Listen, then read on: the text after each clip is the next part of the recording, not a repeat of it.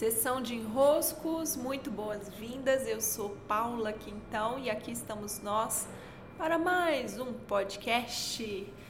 Que maravilha, muito feliz com os retornos de vocês e com o que eu tenho percebido lá pela sessão de enroscos também. Tenho percebido o quanto algumas pessoas que eu acompanho, né, pelo que vão mandando de enroscos sempre, estão cambiando a postura e isso está trazendo enroscos novos. enrosco não vai parar de acontecer nunca, né? Um enrosco ou outro faz parte aí de uma boa vida bem vivida. Mas o que é bom é que a gente mude os enroscos para que a gente também siga percebendo que alguma coisa está se transformando, alguns cenários estão migrando para outros. Mas que bom termos aprendizados que nos tiram de um andar em círculo, de um repetir padrão. A vida 100% desenroscada é uma utopia, porque passando de um nível, que bom, nos aguarda outro nível. Então não existe tédio nessa existência. E hoje eu vou trazer aqui um caso de uma cliente que estava muito enroscada com os clientes bidões dela, né? Vocês aí que têm seus negócios devem já ter se deparado com algum, é, alguma situação assim, né? O cliente pedir muito, pedir muito, pedir muito, pedir muito.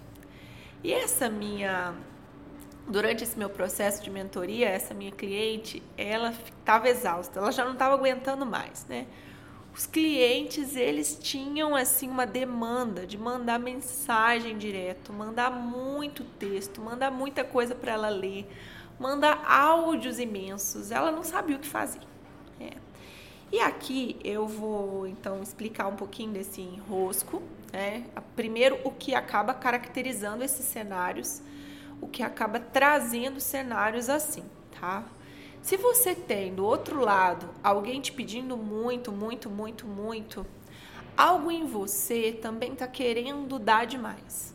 Tá? Não vai aparecer para você alguém pedindo tanto assim, pedindo tanta atenção, se você não tem perfil de quem não dá atenção. É, você precisa estar também na posição de quem quer dar essa atenção.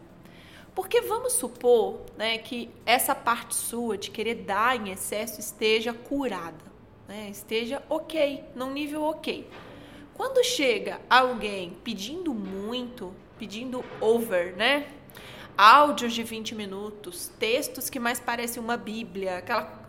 Quando aparece alguém assim, o que, que você faz? A sua atenção, ela não é proporcional ao quanto a pessoa pediu, você dá menos você não tem a necessidade de dar tanto assim. Então, venhamos e convenhamos. Não vai aparecer batendo na sua porta é, a entrega de um correio se aquele correio não é exatamente para o seu endereço. Ajuste daí sua postura e você vai ver que magicamente a postura dos seus clientes muda. Né? E se não muda, isso não te incomoda mais, porque a pessoa pode mandar um texto, uma Bíblia, né, para você ler, e você lê o último parágrafo, você lê a última frase. É, eu, eu posso dizer por minha própria experiência, os clientes nunca me incomodam, incômodo zero.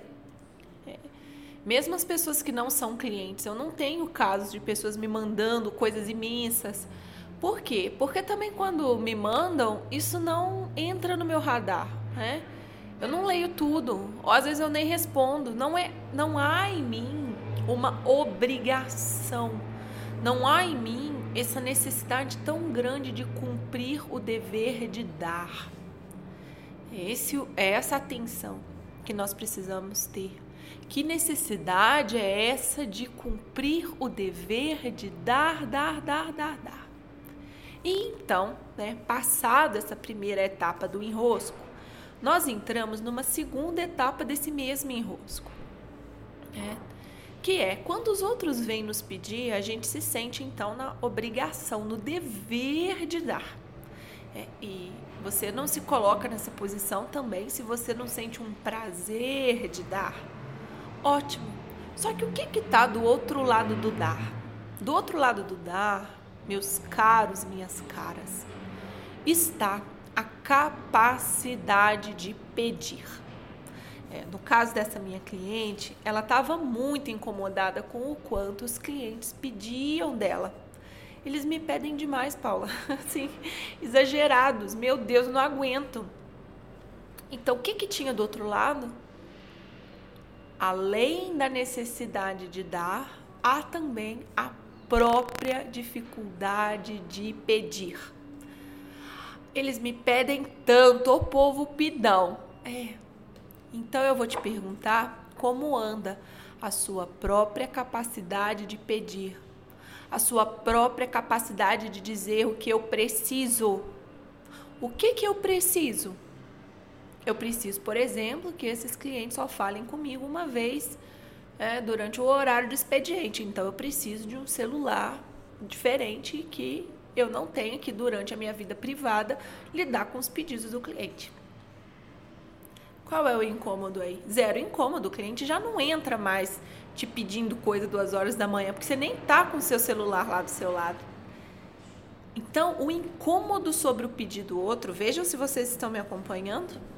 O incômodo em excesso do outro pedir tanto é também, é, demonstra também a patologia da nossa própria capacidade de pedir. O que que eu preciso? O que que eu preciso? Porque do outro lado do impulso do dar, do dever do dar, está a incapacidade de receber, está a incapacidade de pedir, a incapacidade de dizer eu preciso, porque é mais, é, é a sua alma está mais afinada com o dar. Então, para tudo há um equilíbrio. O exercício do dar, equilibrado ao exercício do receber e ao exercício do pedir, né? porque a gente recebe aquilo que a gente pede. De alguma maneira, nós precisamos pedir, solicitar o que que eu preciso, mapear o que que eu preciso.